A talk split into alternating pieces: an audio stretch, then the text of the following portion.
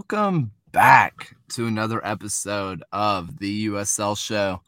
Um, listen, we're stoked to be here. We have our first finals of the season or of the men's season. Well, that's not even true. League Two exists. Um, of the professional season, we got there eventually. Um, we have quarterfinals underway, which at the beginning of the season seems like very typical people that you would expect. But boy, was it weird getting there. And people are mad because the all league rosters have come out, and frankly, it doesn't matter. There, I said it. Your favorite player isn't as good as you think they are. Shut up. All right. Anyway, so welcome back. And look, there was a lot of stuff that happened this last week. Um, and someone who did we didn't get a chat to last week. John, how you doing, man? Yeah, doing well. Happy to be back. A lot to discuss. A lot of fun, exciting, controversial games this weekend. Controversial to say the least. Alan, how you doing? Uh, doing doing all right. Doing all right. Um, I, I think uh, right now I am living uh, my life similarly to Tampa Bay, where you are barely surviving but somehow getting through anyway. Uh, you're right; it is like familiar destinations, but but a, a wild journey getting there. It's like uh, flying from Ad- San Diego to Atlanta, but going from here to Seattle to Minneapolis, uh, back down to Atlanta. So um, we we, I mean, it's USL, right? Like we expect the unexpected chaos, and so um, up and down USL League One and Championship, uh, those games uh, provided exactly what we want, right? And now we can go on Twitter and scream about things that uh, either calls blown for us or calls blown against us. Um, but yeah, the team of the week thing. I mean, I'm just glad they have like almost as many West Coast players as East Coast players this this time. So like first time progress for us Western Conference pro- folks. It's progress. They really should go to an all West, all East at this point. Uh, there's just there's just no point in doing all league, especially when not everybody plays each other. But whatever. Um, I mean that's why yeah, you know League that would, One that would re- that would require people staying up late to watch Western Conference teams to create an All West eleven. Ew. Yeah, I mean, look, all I'm saying is that listen, we got a League One show a couple weeks ago, and they still came out with the all uh, USL League One team. So people can fake it till they sort of make it, or at least fake it. Um, so it happens. But look, I want to start off with League One because we got there and it's Tormenta versus Chattanooga Red Wolves, which to start the season, no one had that. To end the season, no one had that. In the middle of the season, you thought chaos maybe could happen. And then League One decided to League One. And in the most interesting 1 0 matches I've probably ever watched, strangely enough. Um, I want to start off with just because Geo isn't here, and if he hops on later, um, I don't want to make him rip off the wound once again. I do want to start off with Tormenta because Tormenta, a lot of us picked Tormenta because they're one of the few teams that were not afraid of going into Greenville. Probably the only team not afraid to go into Greenville. And they looked good. Greenville was kind of knocking on the door, but never had a real chance along the way it was a very interesting matchup, and it always comes down to one mistake, right?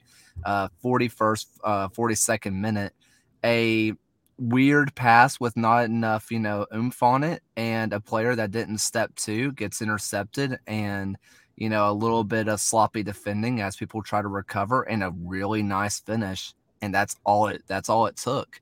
Uh, Tormenta gets the one 0 win.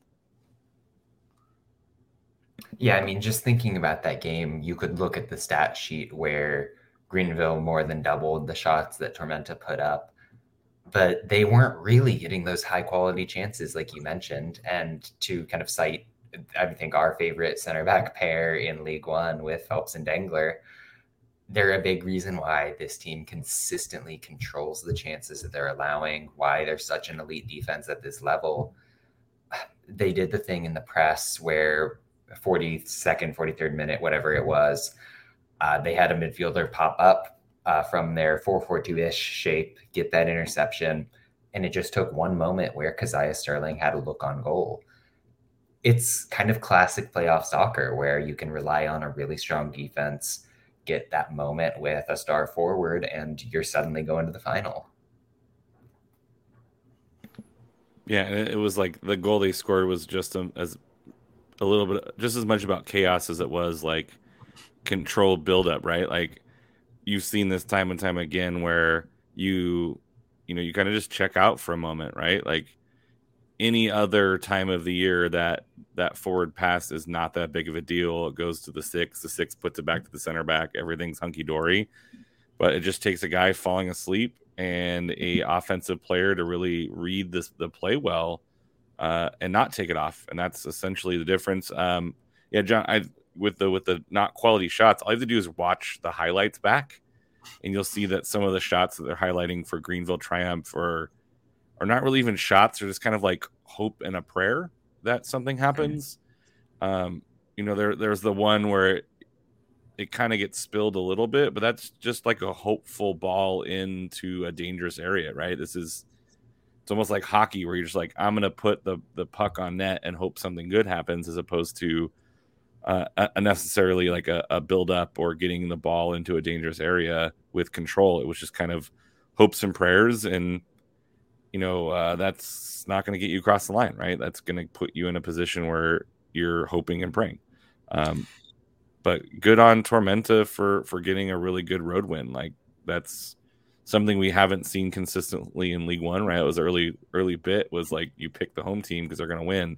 So good on you know uh, Tormenta and foreshadowing what's going to happen later, but good on Tormenta for really putting together a really nice win on the road.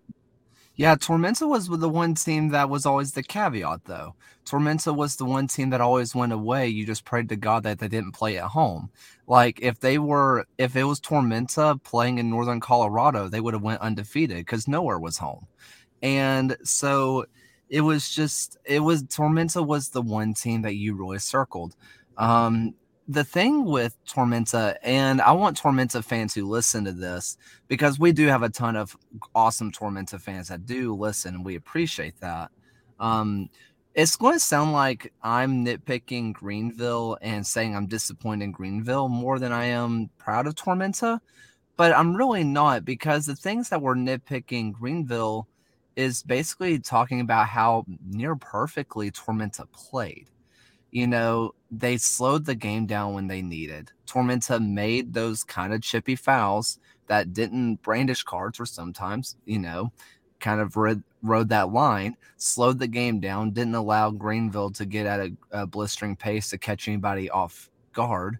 And they completely shut down the game.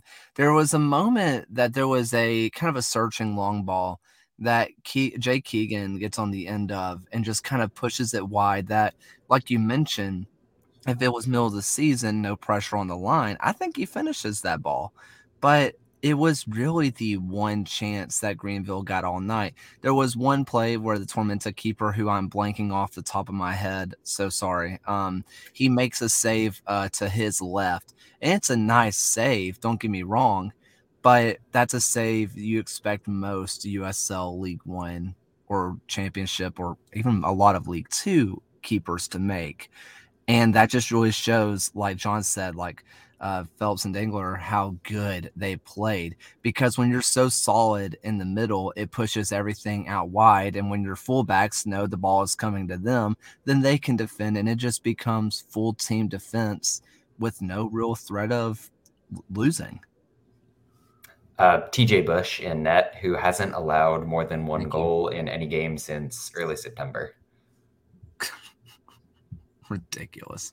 Um, Christensen at the beginning of the game made a really nice save for Greenville, by the way. Uh, Greenville could have very been down pretty early, but there was a save that he had that pushed the ball over the bar.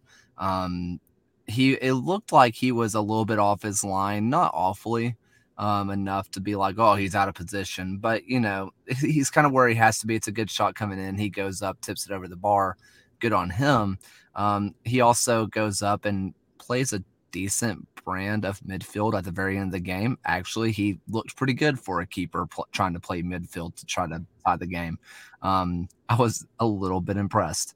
Um, but yeah, Tormenta, what a win.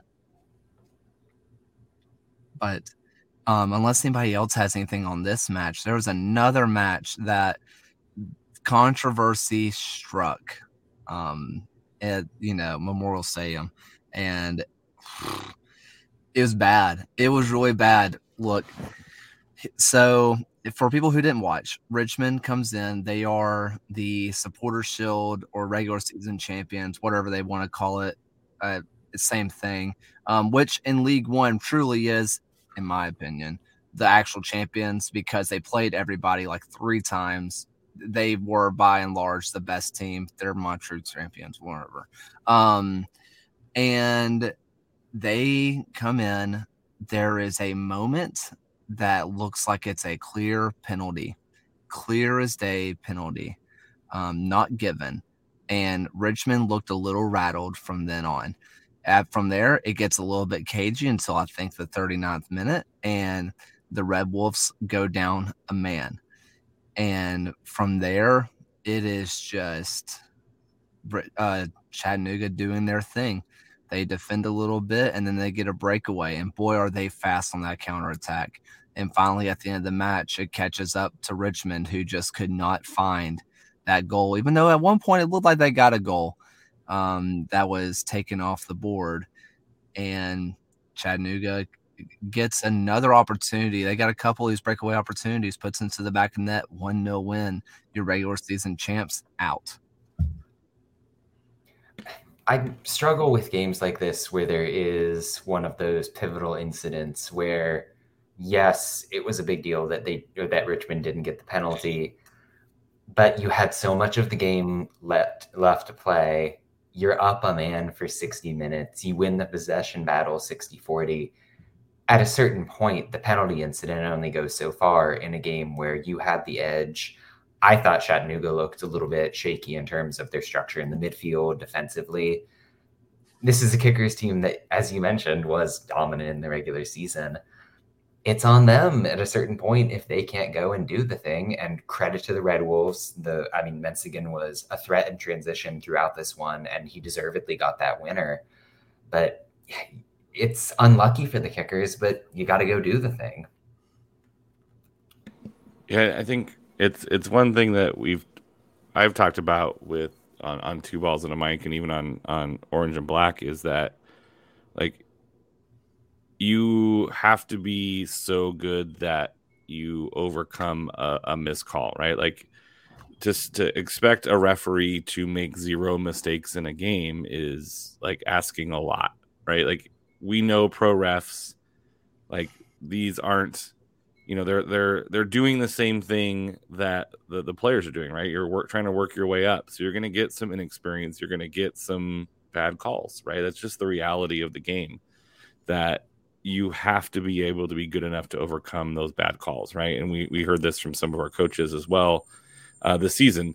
And you know richmond had that you know that offside moment that could have been in. So it, it, it felt it felt very much like the Red Wolves, once they get that red card, are like defend and like, what do we have to lose at this point, right? Like, it, it felt like maybe they were a little bit looser.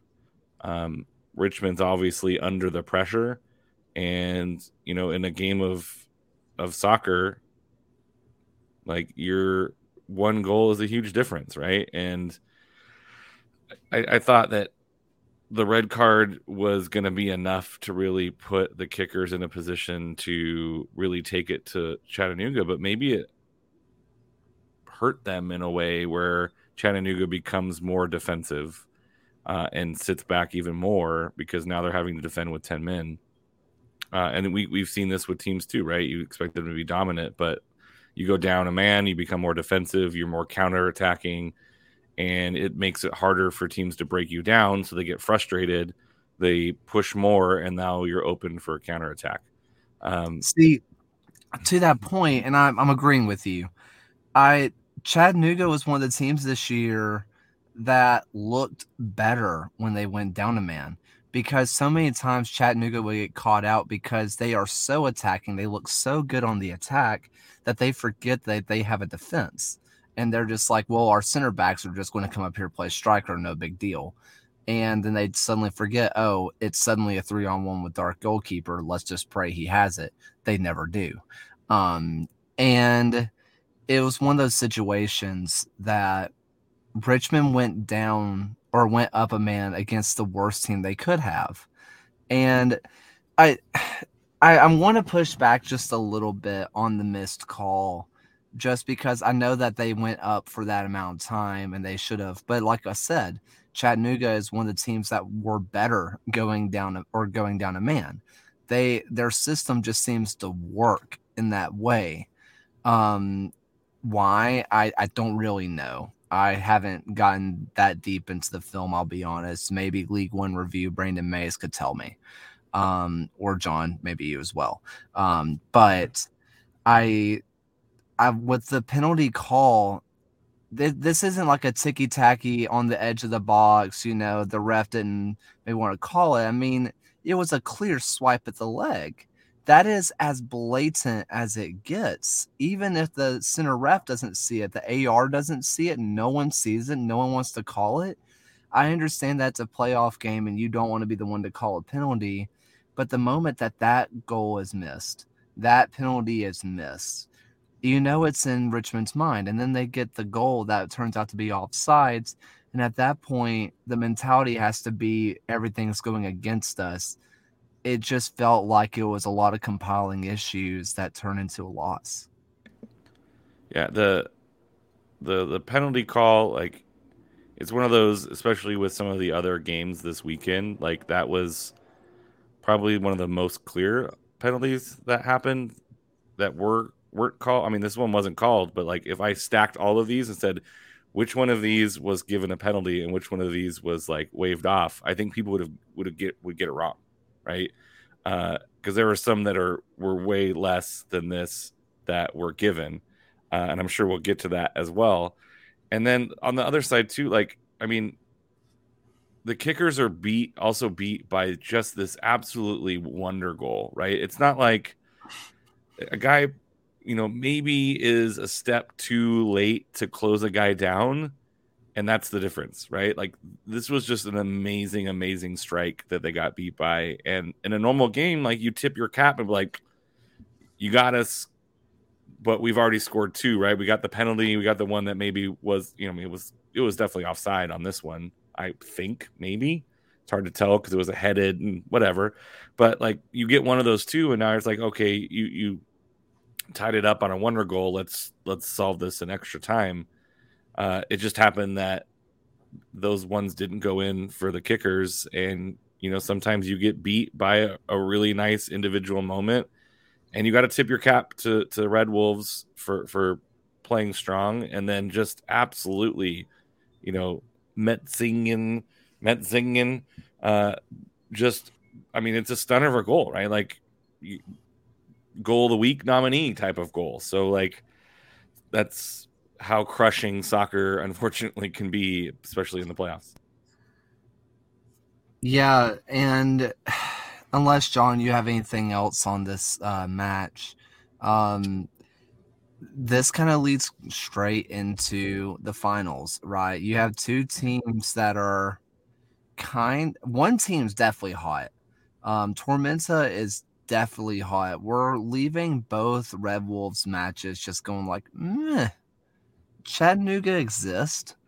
Um, my biggest uh, look out for if Bolt doesn't have his Cash App printed on the back of his jersey, I'm mad.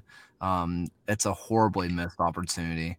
Um, but this is truly, I think, one of the most interesting matchups because you have one of the sexiest attacking teams in all of the USL League One or Championship going against who I boldly said, and I got pushed back on it. Whatever, I'll say it again the best center back pairing in all of the USL.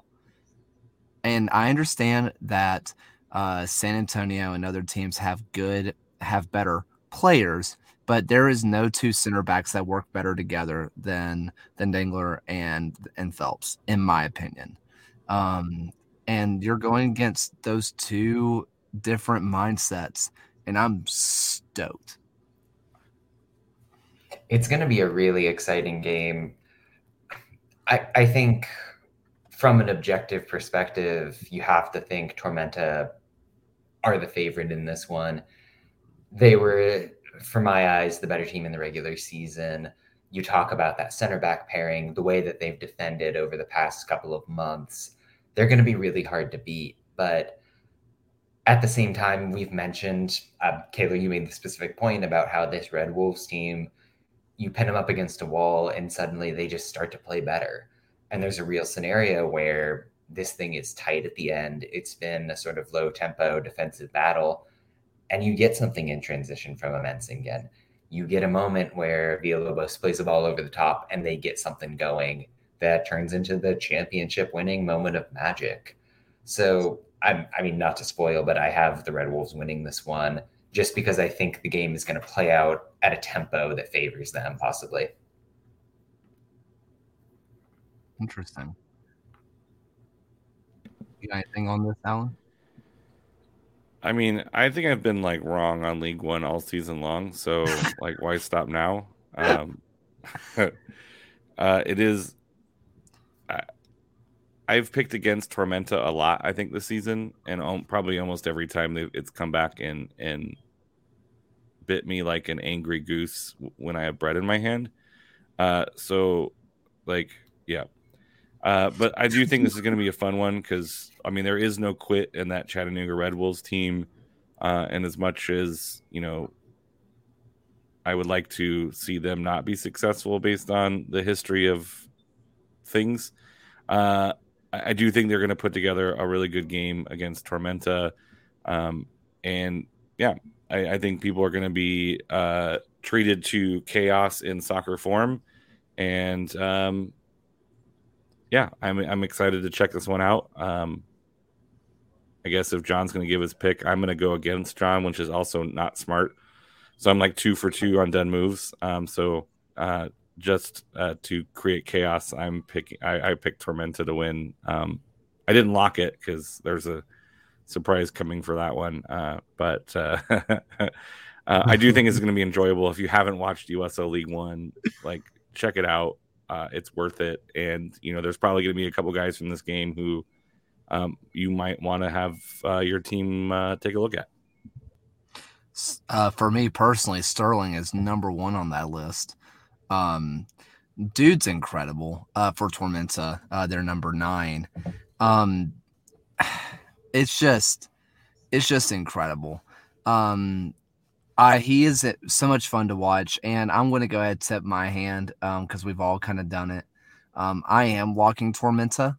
Um, I will admit I'm pretty mad that uh, this is on a Sunday um, because it is close enough to me that I could have driven down on a Saturday and went and watched, but it's on a Sunday and I don't get days off.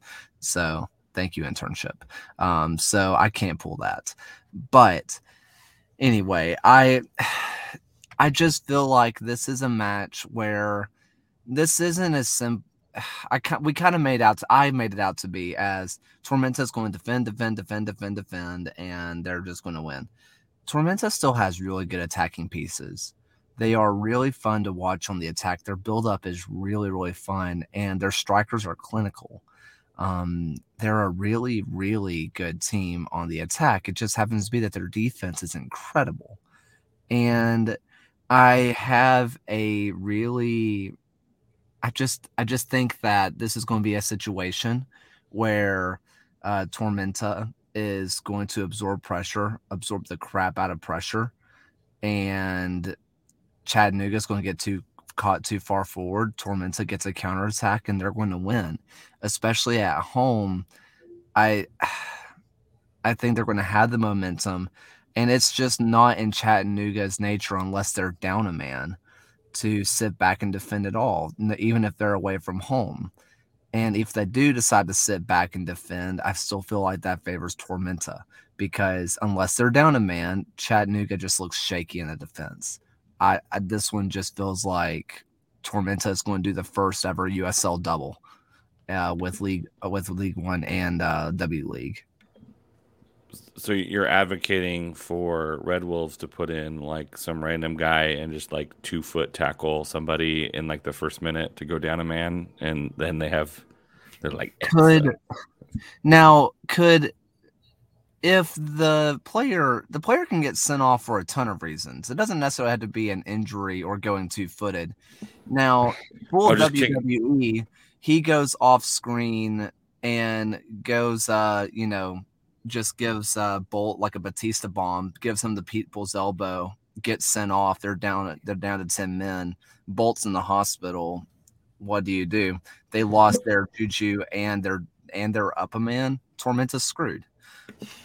Um. That would not be the weirdest thing I've seen at a sporting event. Uh, I saw a adult league baseball team balk in a run to tie it up. Um, was Joe Maddon they, the manager? Because no, because they didn't play all of their players, and so they were going to lose by default if they didn't play everybody. And someone pointed it out early, and so a they put in a pitcher to drop the ball three times to balk in a run. Like they hit the guy with the, the like threw at the guy to hit him, and then the second guy didn't realize if you swung, it's a strike anyway, even if it hits you. And so he gets hit, and he's on first base, and they balk the run around, and they tie it up to end up going to the bottom of the ninth. So like, I'm I'm all for it. Like it's as simple as like just walk onto the field, take your shirt off, get yellow carded, put it back on, take your shirt off, get red carded, and now you're I do think there are like less less violent means to get sent off in a game if that's what you're hoping for. But uh, Kaylor, I do. Um, I can't advocate for violence, but I can advocate for that chaos, and that might be the most interesting uh, tactical uh, approach that um, would make John's job even more challenging. Of it's like intentionally walking a run in uh, to not give up a grand slam kind of deal. So I'm for it, and uh, let's let's let chaos reign. Humor me for a second. You remember the reversible kits that uh, Forward Madison had?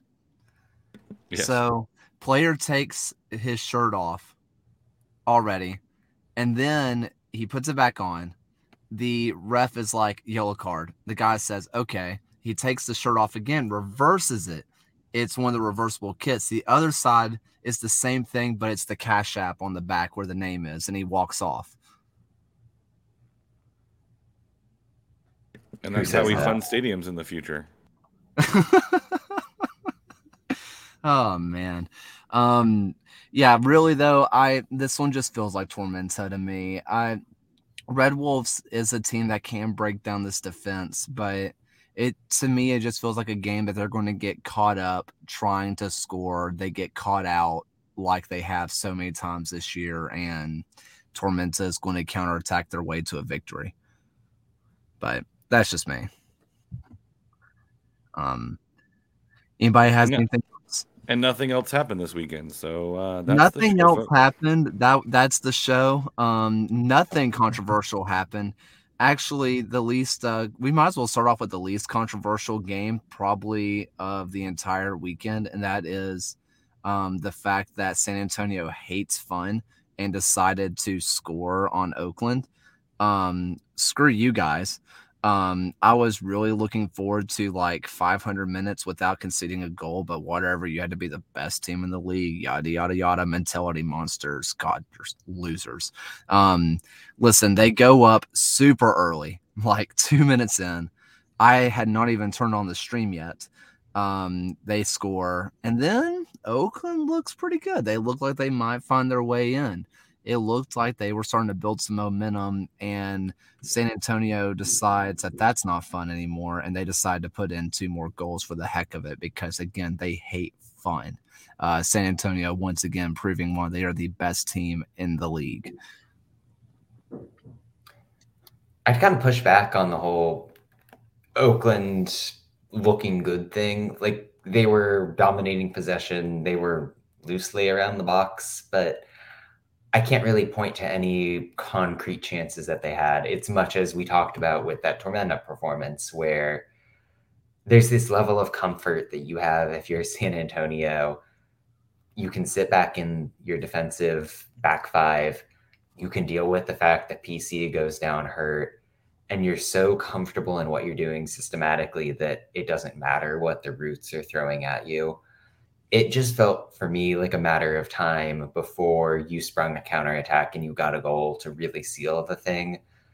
It was a classic San Antonio performance in so many ways. It was well managed by Alen Marcina.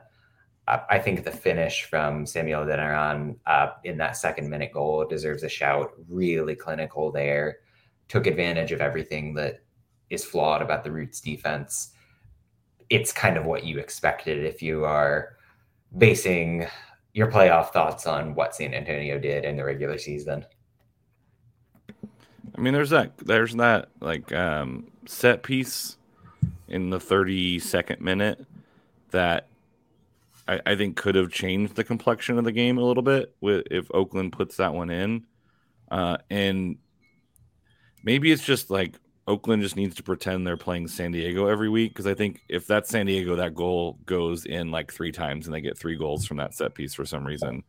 Um, I think kind of like Oakland lives on that edge of like if things go perfectly, they they get wins. When things don't go perfectly, like this is what happens, right? Like you have a couple of those shots that you know Farr makes a really nice save in the in the 34th minute right? In, in a normal Oakland match, though, that's what happens. But then when those go in, Oakland like plays with with this fire in them that that makes them a little bit dangerous.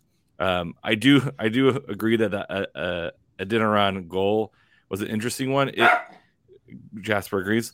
Um, but the thing that's funny about that is like he could he can turn and shoot it with his right foot, but he like takes a moment. Oh boy! Oh no! Uh, takes a moment and shoots it with his left.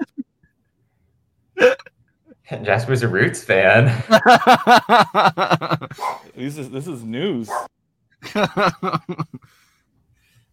Jasper is definitely a believer in possession stats and possession stats only. Yeah, too bad Phil isn't here to rail against the stat sheet from this one. Yeah, Jasper is not as convinced with XG. He feels like sample sizes are too small. yeah, I mean, look, like John said, you know, this one felt like if it was in the regular season, it could have been maybe things could have gone a little bit differently. But I mean, San Antonio was rocking. I mean, that stadium looked awesome to be in. I'm a little bit jealous of all the people that were there. Um, Oakland, I I do think that they were that they were kind of growing into the match, even though San Antonio was sitting in deep, you know, and just kind of handling things well. It the biggest thing that was been a weakness of Oakland all year long is that at times their midfield legitimately looked like one of the worst midfields in all of the USL. It, their midfield can go from pretty good to horrible and it looked like they started to put some passes together, starting to string some stuff together. Maybe not making plays, but at least look a little bit more fluid and not just, oh yeah, in practice we passed the ball once and we passed the ball again. Ah, I remember that now. It became more natural. Um, but then San Antonio kind of saw that and caught it out and decided that that was no good and they hated that and scored because that's again what they do. and that I mean that second goal by Patino is just a really nice nice moment for him. Really nice touch, really nice shot. The second goal is from him is even I think maybe even more impressive from the angle. But like this has been like San Antonio is going to win 1-0, San Antonio is going to win 1-0, San Antonio is going to win 1-0, but I think what they showed is that you know, if if you give them space and time, San Antonio can be just as you know explosive as some of the other teams that we've seen score two, three, four goals in a game. Uh, yeah, Oakland's defense has not been great, um, but you know San Antonio could have easily just defended and got out of this one with a one 0 victory, and so I think I think it was important for them to to put a couple goals in the back of the net because uh, they got a really tough matchup coming up uh, against a team that can score some some goals. Yeah. Yeah, and speaking of, I mean, unless John, you have some else on this, um, this is. I, I now honestly, beginning of the season, you say Colorado Switchbacks are playing San Antonio in the USL uh, Western Conference Finals. You're like, yeah, that makes sense. Um, midway through the season, and even towards the end of it, you're just like, are you a Colorado Springs fan thinking that? Because I, none of us were sold on Colorado Springs, and then uh, kind of last week we said it. Um, the switchbacks decided that momentum is stupid and no one needs it anyway. Um, how about we sell off our best player for a bunch of money? Suck it, losers. And that's kind of what they did. I mean, look, the Sacramento match itself, uh, they obviously they played Sacramento Republic. It was exciting. It was a really exciting match. Um, Roro uh, Lopez, also known as Roro Rodriguez, according to one person on the USL preview show. Um, gets his goal, 18th minute. Good finish, obviously. Roro Lopez, don't have to tell you that. Um, and then it felt like, even though it was a bit of time that passed, it felt like it was close to an immediate response by uh, Colorado Springs. It felt like they remembered, ah, playoff game. We should probably score now. And then, listen, Michee just scores. And then he does the dang thing again in extra time. Um, this one kind of went back and forth. Um, but the real big changer here, just as John talked about in his tactics show today, Foster coming in really gave this uh, this whole match a different vibe. And at, once it hit extra time, it didn't feel like uh, Sacramento really had a chance. It just felt like it really felt like this was Switchback's game in many ways, the Sacramento team is kind of San Antonio light in the way that they try to defend with that back five, play you out, get that one goal. And I think the difference that we saw pretty starkly across these games is that San Antonio has so many talented forwards who can come up with the moment of magic. And that's really only Roro if you're thinking about what Sacramento does the switchbacks meanwhile have suddenly found this new life with just really basic 4231 they're finding out how to liberate Michee Ngalina without the distracting presence of Hadji Barry in the mix. Uh, I think when they really turned into a more positive, almost 4-2-4 system, when they brought in Foster and added that additional uh, bit of width, that was really the thing that put them over the top but it was a really great performance from them. And sure, it was a home game. They've been stronger at home over the year, but I just liked a lot of what I saw. And I'm really interested to see what becomes of this matchup against uh, San Antonio next week. How do you not put, um, sorry, I just got to ask the question. How do you not put Michee on the pin? Beyond me there. yeah, there's a, there's a really nice moment in that first goal where you just kind of see how the offensive attack really was pulling San, Sacramento's defense apart on that run. Like guys running weird diagonals, creating tons of space, uh, not being able to track everybody. Um, it was a really nice goal, uh, a really nice moment. Um, this is kind of again the Colorado Springs from the beginning of the season. Um, I wouldn't say no one believed in Colorado Springs. Uh, I believe there's a um, a former USL show host who lives in Pennsylvania, who is like who fanboys Colorado Springs, the uh, Bethlehem Steel of the West. Uh, but I mean, there there is a pedigree there uh, in the coaching staff that is really good, and I think sometimes um, we lose track of how important some of the the coaching and tactical stuff is. Um, in, in turning seasons around uh, in even mid-season or toward the end. Um, with the Hadji Barry thing, like, I mean, there is addition from by subtraction, right? You you have such a guy, a guy who has such um, soccer. Uh, what should I describe this as? Like um, gravitational pull, right? Like there's all of this, this attention, and sometimes your own teammates get sucked into that, right? Like you have this monster player, you got to give him the ball, you got to give him the ball, you got to give him the ball, and maybe it makes the team a little bit more one dimensional.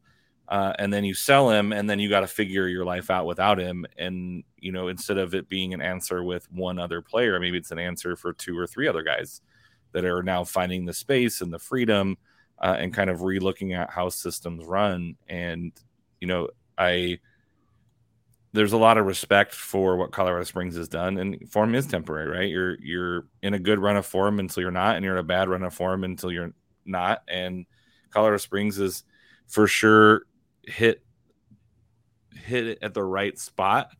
And now you have you know another really solid western conference matchup um, that I, I, think has the potential to be a, a, pretty fun boxing match between between styles and good defenses and really good keepers and uh, offensive firepower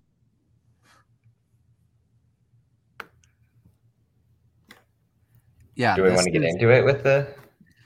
I I kind of do a little bit. Um, yeah. listen, there is. I mean, coming into this match, the quote is going to be thrown around about how San Antonio is not good; they're just efficient. Which, again, Brendan, you're not listening to this, but there's a chance you are, and I want to say it. Have you seen their conversion stats? That is the opposite of efficient. I if you're going to make a weird claim, eh, back it up with something. I San Antonio apparently not a good team. Uh, Colorado Springs proving to be a good team right now. And kind of to your point, Alan, we see this, uh, for example, in football all time, especially like the NFL, um, where star wide receiver goes down, suddenly the passing attack breaks open. Um, not if you watched uh, Monday Night Football last night, um, because the Bengals suck again. I hate my life. But um, you know, most of the time when a star receiver goes down, they start passing to everybody. Everybody starts getting the ball, and this is, and I'm trying to remember. But this is the first time in a while San Antonio's played Colorado Springs without Hadji Barry. And you think, well, maybe this makes more sense. They don't have to man mark or, you know, even put two men on Hadji Barry. But now that they're starting to spread the ball out even more and getting more players touching the ball and seeing some really creative runs coming out of this team, maybe it adds a new wrinkle into the Switchback's offense. Maybe. I don't know. So these teams actually played in September, and Barry was gone. Oh, was um, he? Or was he? he was. was he hurt at that point? It was. He was never actually hurt. He was just kind of in Egypt negotiating a contract, which is wild. But um, that sounds like an injury to me. They. um, they were playing a different system than what they have ended up with in the playoffs, where it was a back three uh, sort of the Barry setup without Barry at the top of it. They've refined things. They've added an extra body in the midfield. And I think that's going to be really key to them maintaining control, having the balance where Cam Lindley can do his thing creatively without the extra burden of having to be the man who slides over into the channel to mark what Adeniran is doing in transition or having to cover a Cristian Parano on the other side. So I think that's going to be important so much of the improvement that we've seen in recent weeks has been at the defensive end, where for the middle three, four months of the season, this was one of the leakiest defenses in the USL. And I really can't point to exactly what the difference has been, but they have figured it out. They've got a settled back line. Jeff Caldwell is in good form after really struggling early in the year. So I, the switchbacks have a lot going for them but at the same time, I think it would be foolish to doubt what San Antonio is doing. But they're not they, good. Yes, they're. They, I okay. Well, just to comment on that, I feel like we give Brendan Burke too much flack. Like, no, he didn't mean it like that. You know, it's it's board material, but I'm amazed I, that the Colorado Springs PR posted it. Yeah, that that, that should have been edited.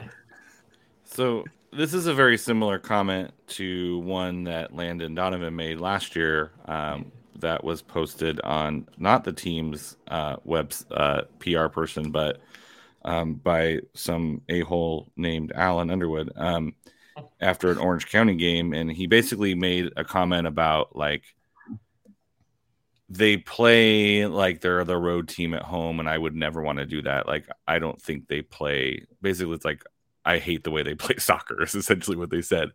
And I, I, think there's like there's some validity to this argument if your philosophy of soccer is uh, it must be free flowing, beautiful, like Manchester City esque football. And when I mean, this is the the detractors with like the Mourinho argument of it's not pretty, or the Italian style of soccer where it's like a perfect game of soccer is nil nil, right? That's the perfect game of soccer is nobody scores because goals come from mistakes. And I can understand that sentiment if the way that San Antonio plays and your comment is I don't want to play that way. That's not the way that's not my philosophy of soccer. And I think that is a very valid argument. I think that argument gets spun in the oh well you you think we're bad at soccer or you suck you think we suck at soccer or that well look at us we we win it's like yeah like we're not making it like I don't think Landon Donovan was making this argument. I'm not sure what Brendan Burke was getting at, but it's not saying like that's not a way to win soccer. It's just that's not the way they want to win soccer and they want to be aggressive and they want to be the aggressor and they want to have possession. They don't want to sit back and defend like some away teams do in their own, like when they go on the road. So I, I I do think it's bulletin board material and I do think that it, it's it's a hard one too, right? Because if he comes out after a match and says the same thing and they lost, it's like he's complaining. If they won, it's like, well, it's like you won, you're a sore loser or a sore winner.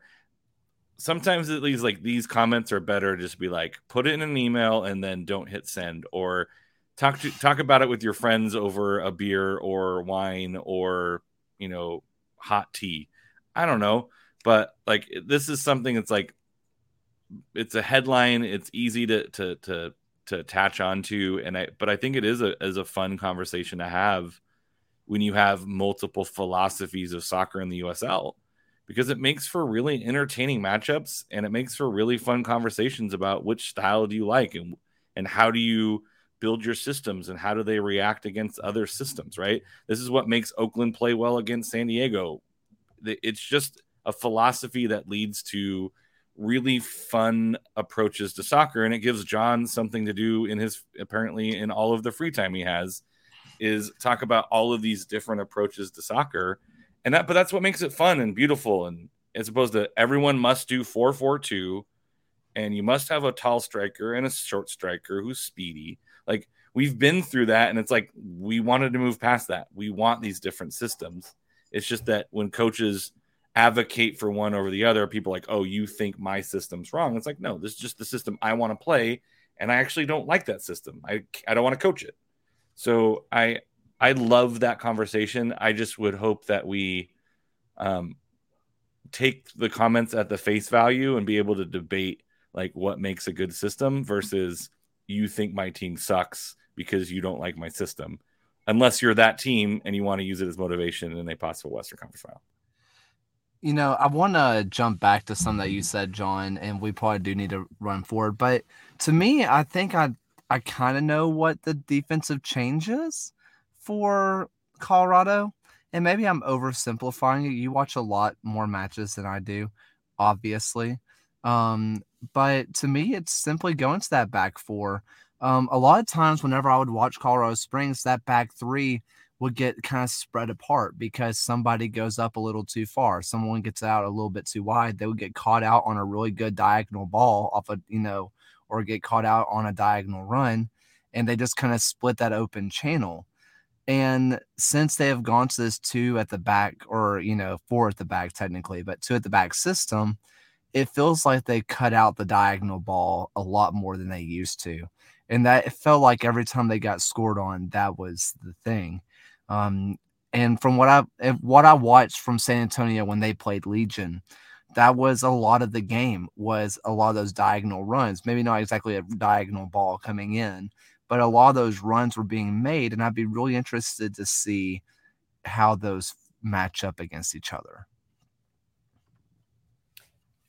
The issue is that they were using a back four for a lot of those bad losses in the middle of the season with a lot of the same personnel that they've had now. And there are times where, because you've got Tristan Hodge, who's a natural center back at left back, and Sebastian Anderson, who's viable as a winger at right, they often end up in a back three by proxy.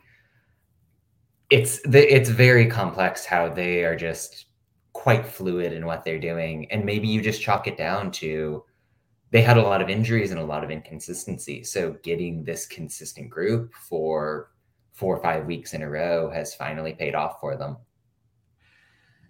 For sure. Um, because we are running pretty long right now, we can go ahead and move on to the Eastern Conference. Um, the first one I want to talk about um, should be a relatively quick conversation, considering the fact that the only part people are talking about is the last um, really two minutes of the game. Um, and that is Memphis versus Tampa Bay. Um, we talked about refereeing um, earlier, and oh boy, was this a doozy. Uh, Memphis, in my opinion, looks like they dominated for most of the match. They looked really, really good at home after the match gets delayed for a day. Um, you know, downside of playing at a baseball stadium. Um, on the other hand, shout out to the rain. The drought sucked lately, so good for Memphis. Um, and they Memphis looks really really good.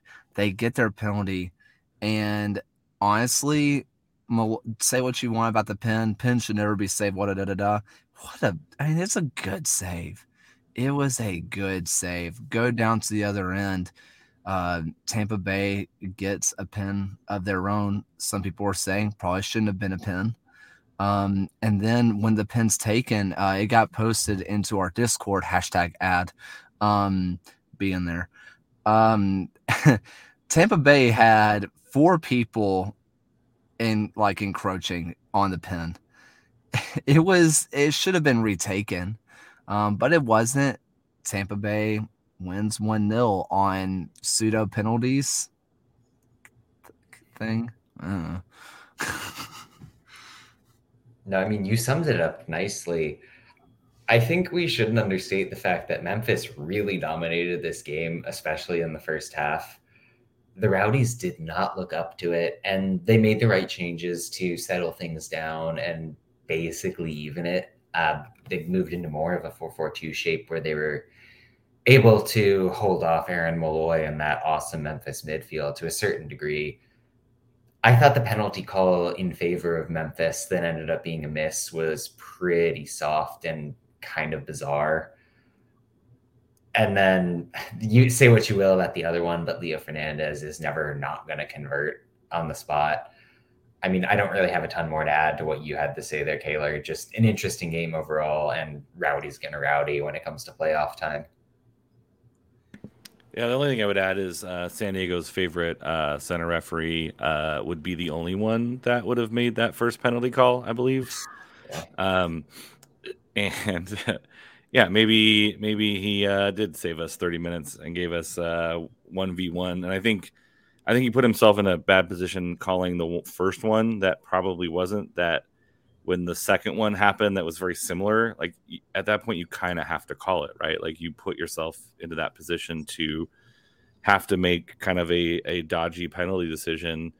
Um, you know, and and Tampa Bay, to their credit, did everything they could to get that PK called. Um, and that's what players do, right? You you push to the edge of of embellishment, uh, and you, you put your body in a position to create fouls.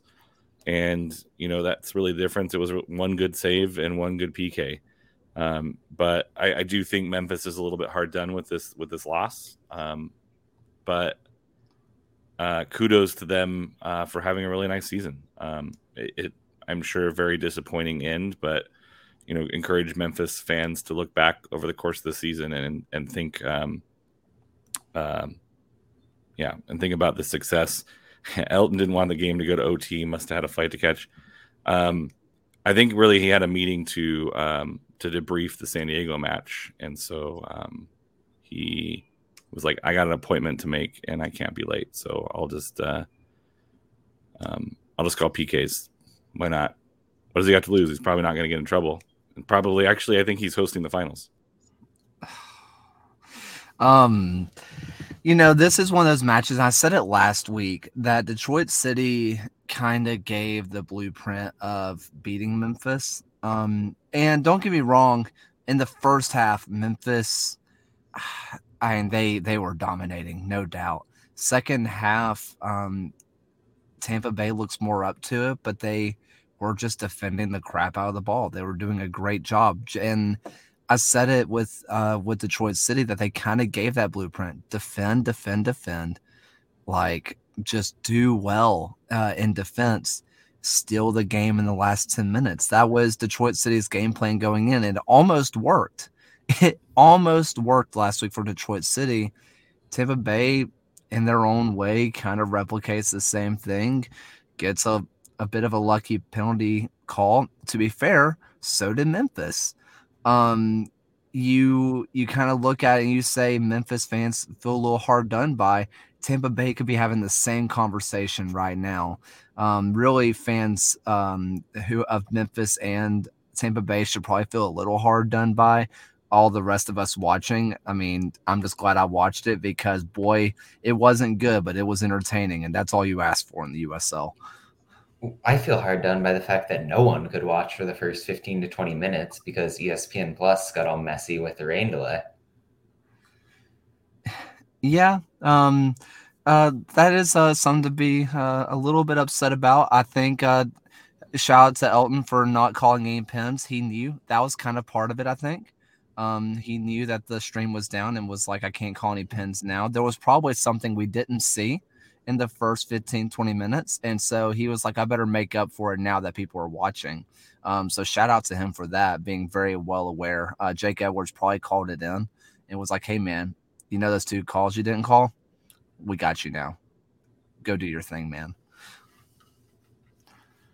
Yeah, that was ridiculous. Um, shout out to the USL though for unlocking uh, the YouTube link, uh, sending us back to 2016, where we watched everything on YouTube, the golden days of the USL. Um, for the people who just experienced YouTube USL for the first time, welcome to our culture.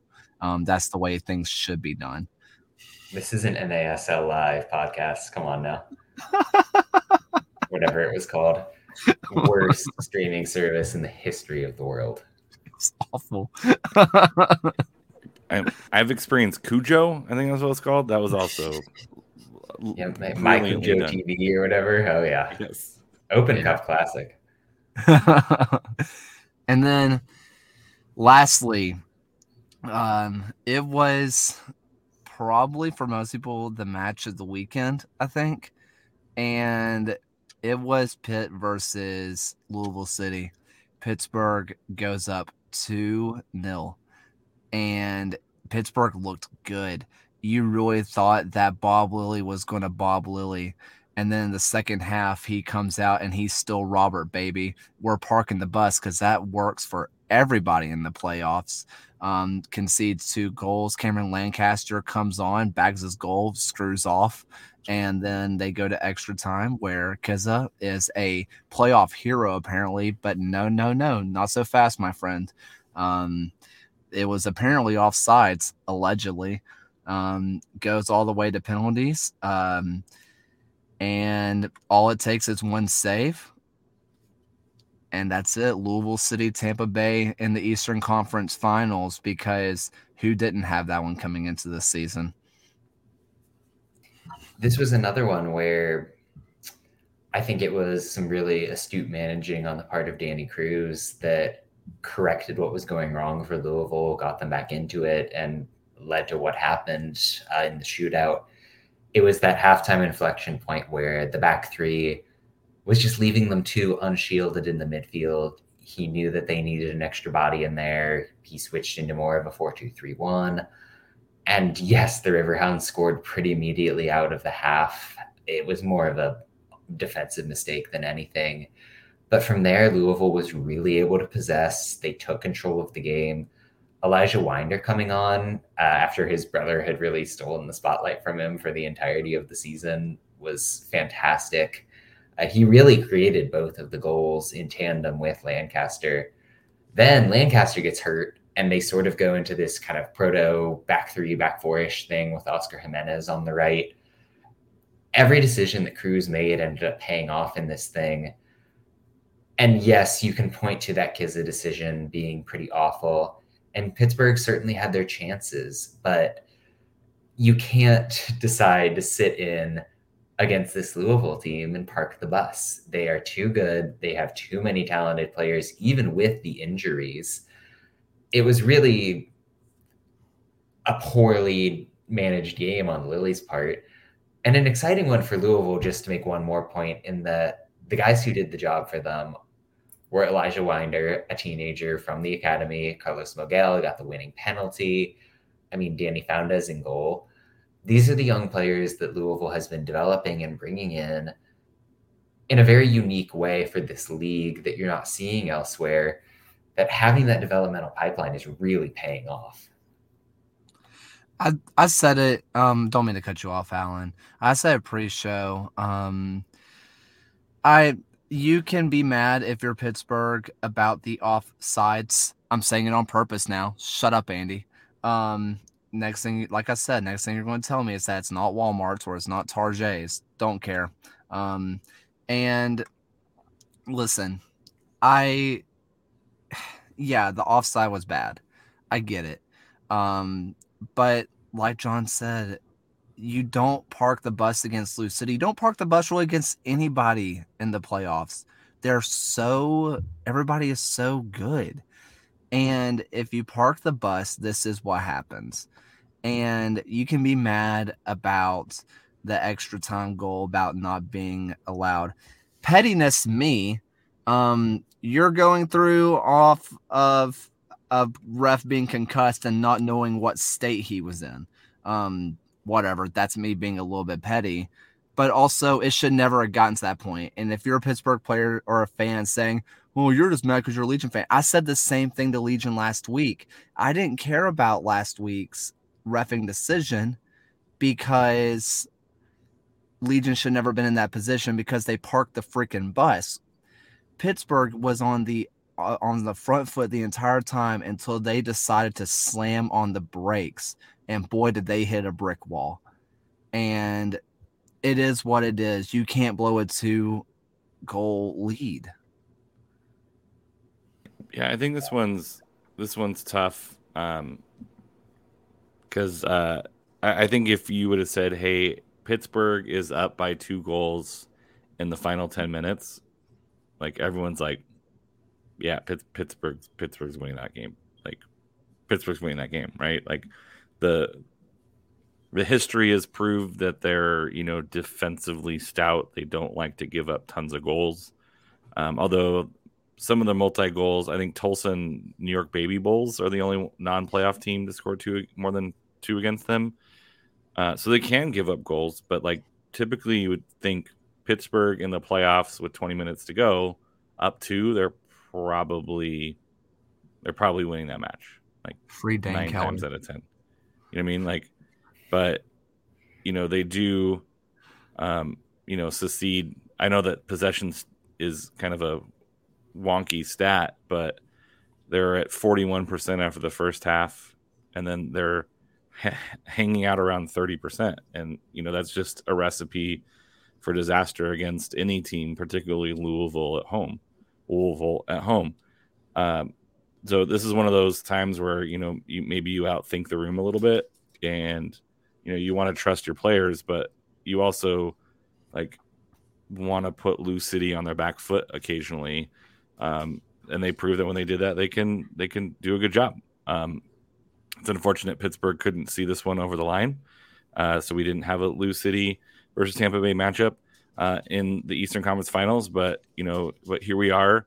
Um, the offside thing is hard because you know you have a camera angle that's you're never going to see that line. Um, you can maybe say that his you know he's leaning forward so his arm is offside and you can score with your armpit. Um, just ask Liverpool fans because um, they love to be offside by an armpit. but ultimately, like you had the game in hand. It wasn't the offside call that lost the game. It was what happened, you know, the 20 minutes beforehand. I, I know we need to break down this uh, Eastern Conference uh, finals before we, you know, close the show. But I just want to throw the question out there because Robert Lilley, because I'm just going to keep calling him Robert now because I think it's fun. Um, and he's only made it past quarterfinals one time, and it was a penalty shootout. And now he loses a 2 0 win after his defense that he is so known for gives up two goals. John, I do you think he survives the offseason? Because it feels like they are reaching a real fork in the road where they have to commit to him for another year. Do you think even Pittsburgh fans want to see that? From what I've seen, Pittsburgh fans are pretty in on what he's doing. It seems like Jeff Garner, who came in from Orange County as the president of the team this year, is sold on at least another season of Lilley. and I do think that they showed a lot in the playoff context where, yes, the regular season is always weird with these Lilley teams because he is just experimenting constantly. But they put in good performances in the playoffs. And yes, his mismanagement cost them at the end of the day. But I think he did enough to earn another year. I think you invoke, just real quick, you invoked Dane Kelly that's the most concerning thing for me where his man management for whatever reason i mean we've talked about him being a bit of a yeller being a bit of a you know what he doesn't handle players well if they don't fit exactly into what he's imagining system wise and that's a problem listen if dane kelly wants to come down to birmingham and link up with enzo martinez again the usl will be a lot happier i'm just saying um I I do want to just before we move on uh, to the finals, uh, Eastern Conference Finals. Look, I, that one uh, Jeff uh, Bob Lilley just throwing a hissy fit. It still gets me. I go searching through your Twitter all the time, John, just to watch it because it gets me. I've forgotten about that. it's my favorite. It might be my favorite moment that you've captured this year, even over the Alex Crognale flop. I think, I just think that the the Lilley t- tantrum is just incredible. I think that's the biggest snub from the first team All USL is that that moment should have been like at least in the midfield. Beautiful. Um, look, we got to talk about these uh, Eastern Conference Finals. I've said that seven times now, but now we're actually going to do it. Um, Tampa Bay, Lou City.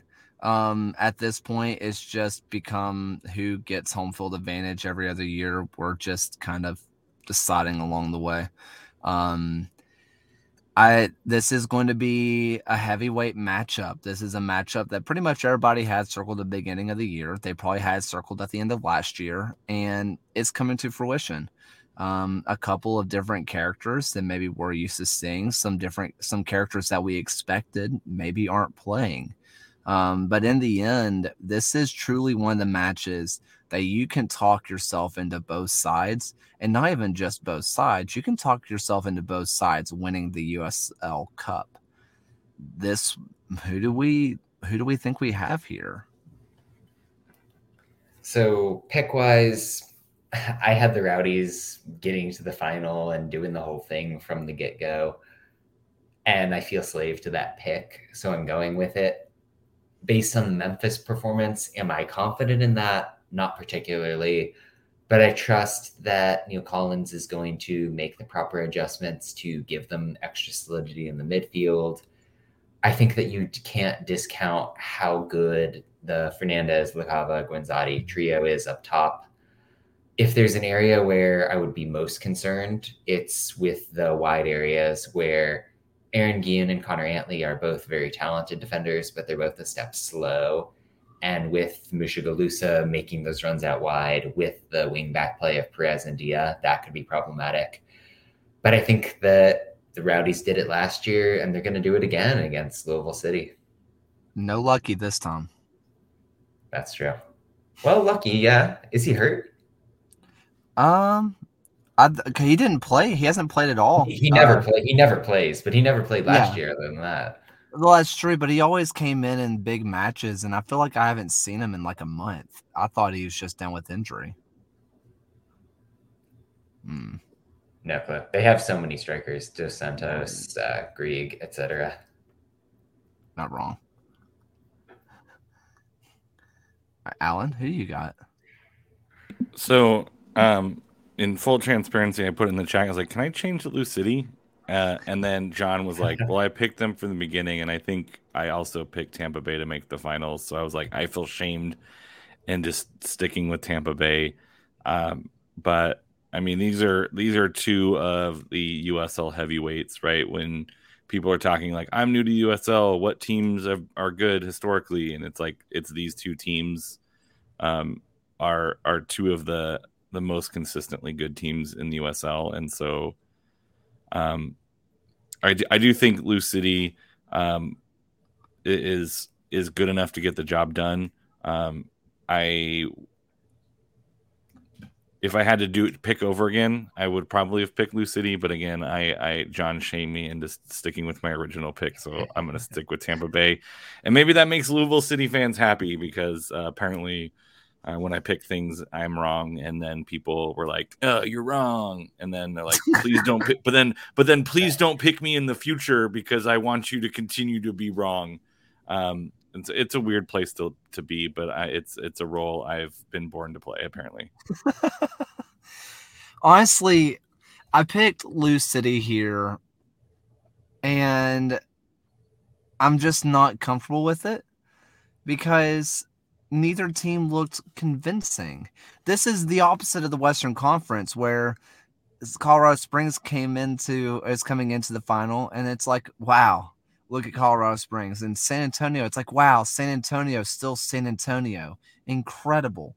They're so good. And now with these two matches, you're like, they both were on the struggle bus, and then they kind of did the thing uh, Tampa Bay kind of less did the thing. Um, Lou City was gifted the thing. I I don't know. I I feel like I should stick with my Lou City pick.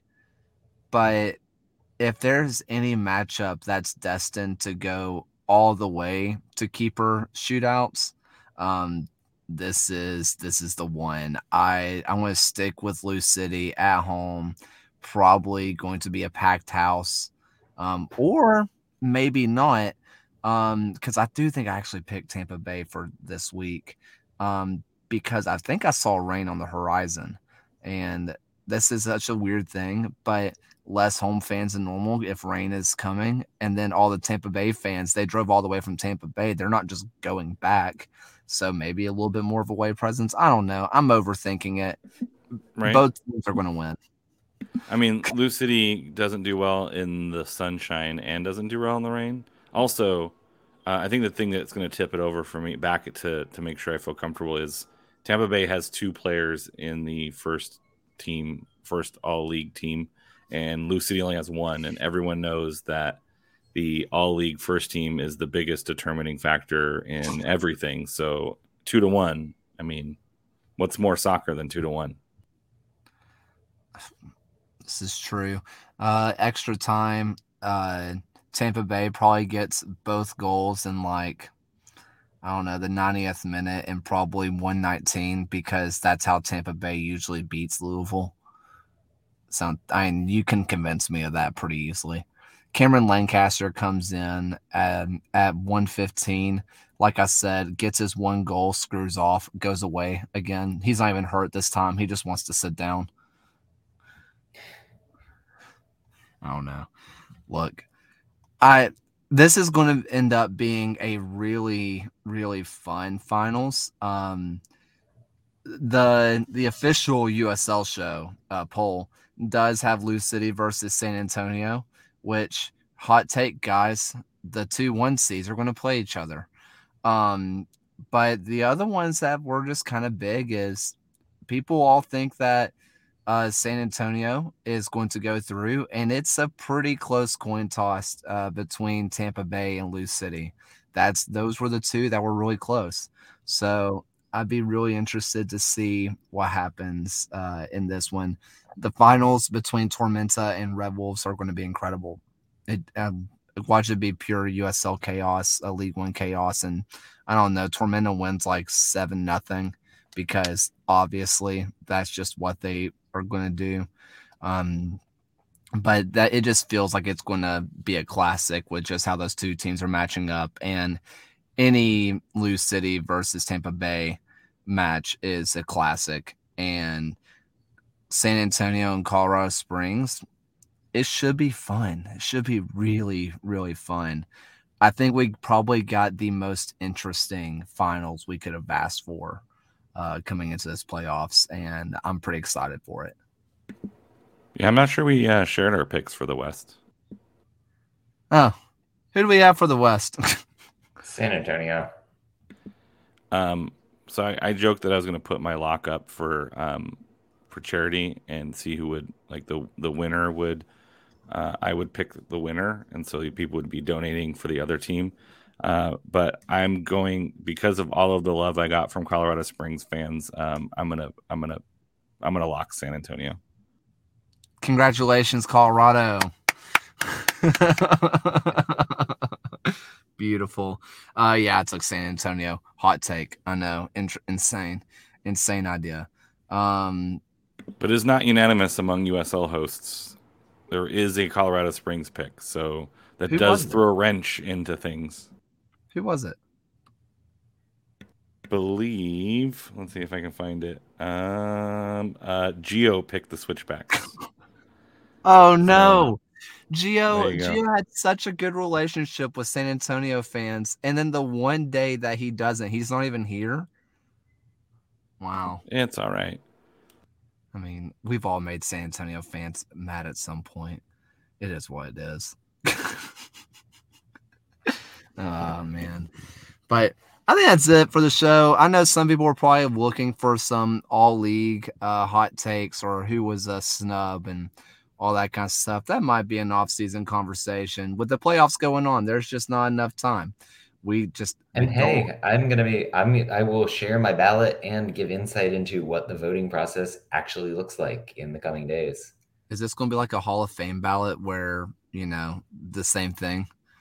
Is it similar? You basically only get a vote for like six people, and there's like a point system. I don't even know who else is on the panel. It's weird. Well, and, and the voting is you have to draw a um, a portrait of each of the players, and so if you don't well, they score the yeah exactly they score right. based on how close they look like exactly so yeah, yeah, that was the reason why connor maloney didn't get in he's too generic It is why it is why Enzo made it pretty clearly. Like I can draw that guy. Right? Yeah. yeah, just get, get a red red crayon out and you're good. Shaved head, kind of man bun, big beard, all red. Um, you got it. Um, yeah, that makes sense. Um, that doesn't really. No, it actually kind of does explain why Opano didn't get in. Um, if you asked me to draw Opano right now, he might be one of the least confident people I could probably draw. Although to be to be fair, um, it's it, it is how uh, former San Antonio keeper Matt Cardone got uh, one vote is that someone thought that en- Enzo was Cardone. So they're like, I mean, he's not even playing, but I guess that's a vote. Beautiful. Just incredible stuff. I love this stupid league. Um, Kyle Morton wasn't snubbed. Sorry. Um, Golden glove means nothing. That's all I'm gonna say. It should be gloves. It sh- they have two. I forgot this. they have two. This isn't even like golden boot where they have a preferred foot. I understand that. Goalkeepers catch the ball unless they're palming it like freaking Spider Man. They have two. It makes no sense. I mean, unless it was Jim Abbott.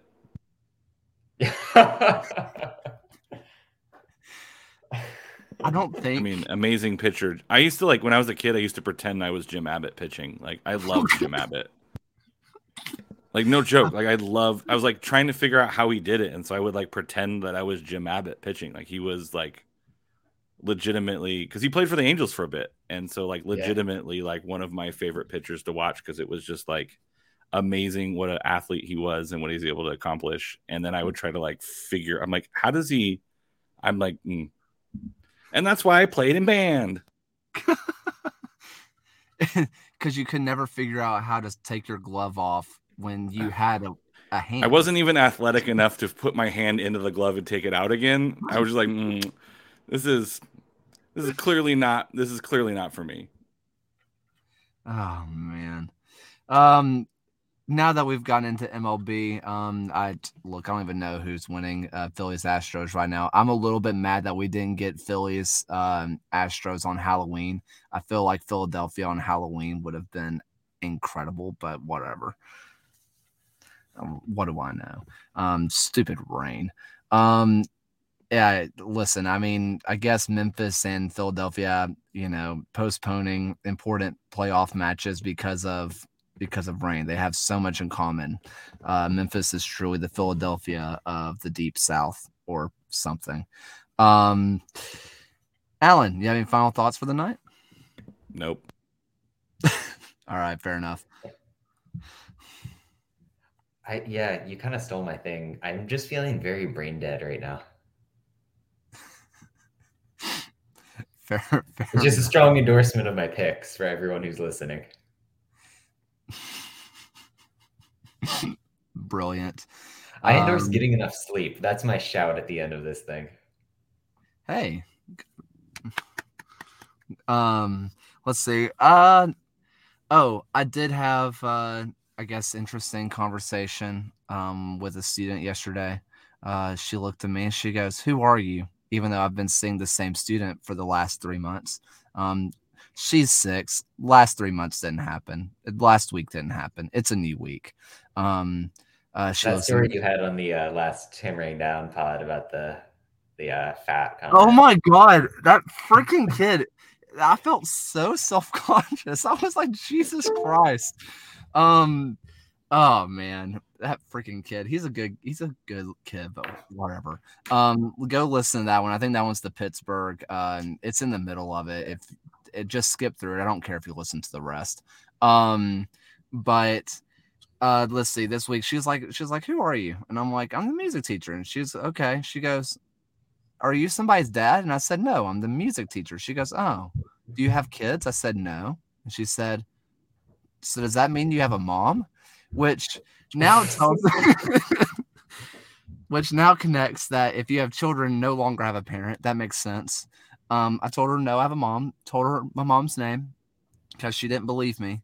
Um, and then she goes, "Well, do you have kids?" And I said, "No." And she looks at me. She goes, "So you have a mom, but she doesn't live here, and you don't have kids?" And I said, "Yes." And she goes, "So are you just always lonely?" And then ran off. And I was like, "All right." Thank you, seven year old. I appreciate it. I thought she was asking existential question like, "Who are you? Like, who are you? Like the caterpillar from from Alice in Wonderland." You know, now that now that I'm going to go to bed, it really is going to be in my mind. Like, who am I? Who is my mom? Huh. but look, thank you guys uh, so much for listening, Long Pod. Um, we have, if you didn't listen to the Lexington video that we did with Coach Stocks, um, that one is on uh, streaming platforms and it's on Goals TV. Um, go check that out. Um, and we have some stuff planned, obviously, for finals. We have some off-season stuff that we're starting to work on.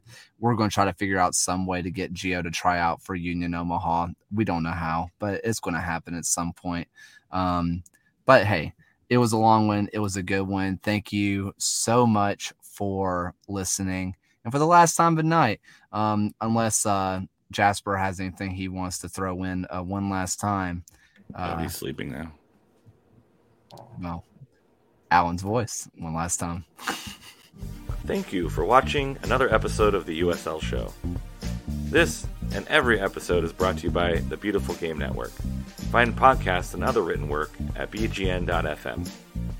Once again, thanks for stopping by, and we'll see you guys again next week.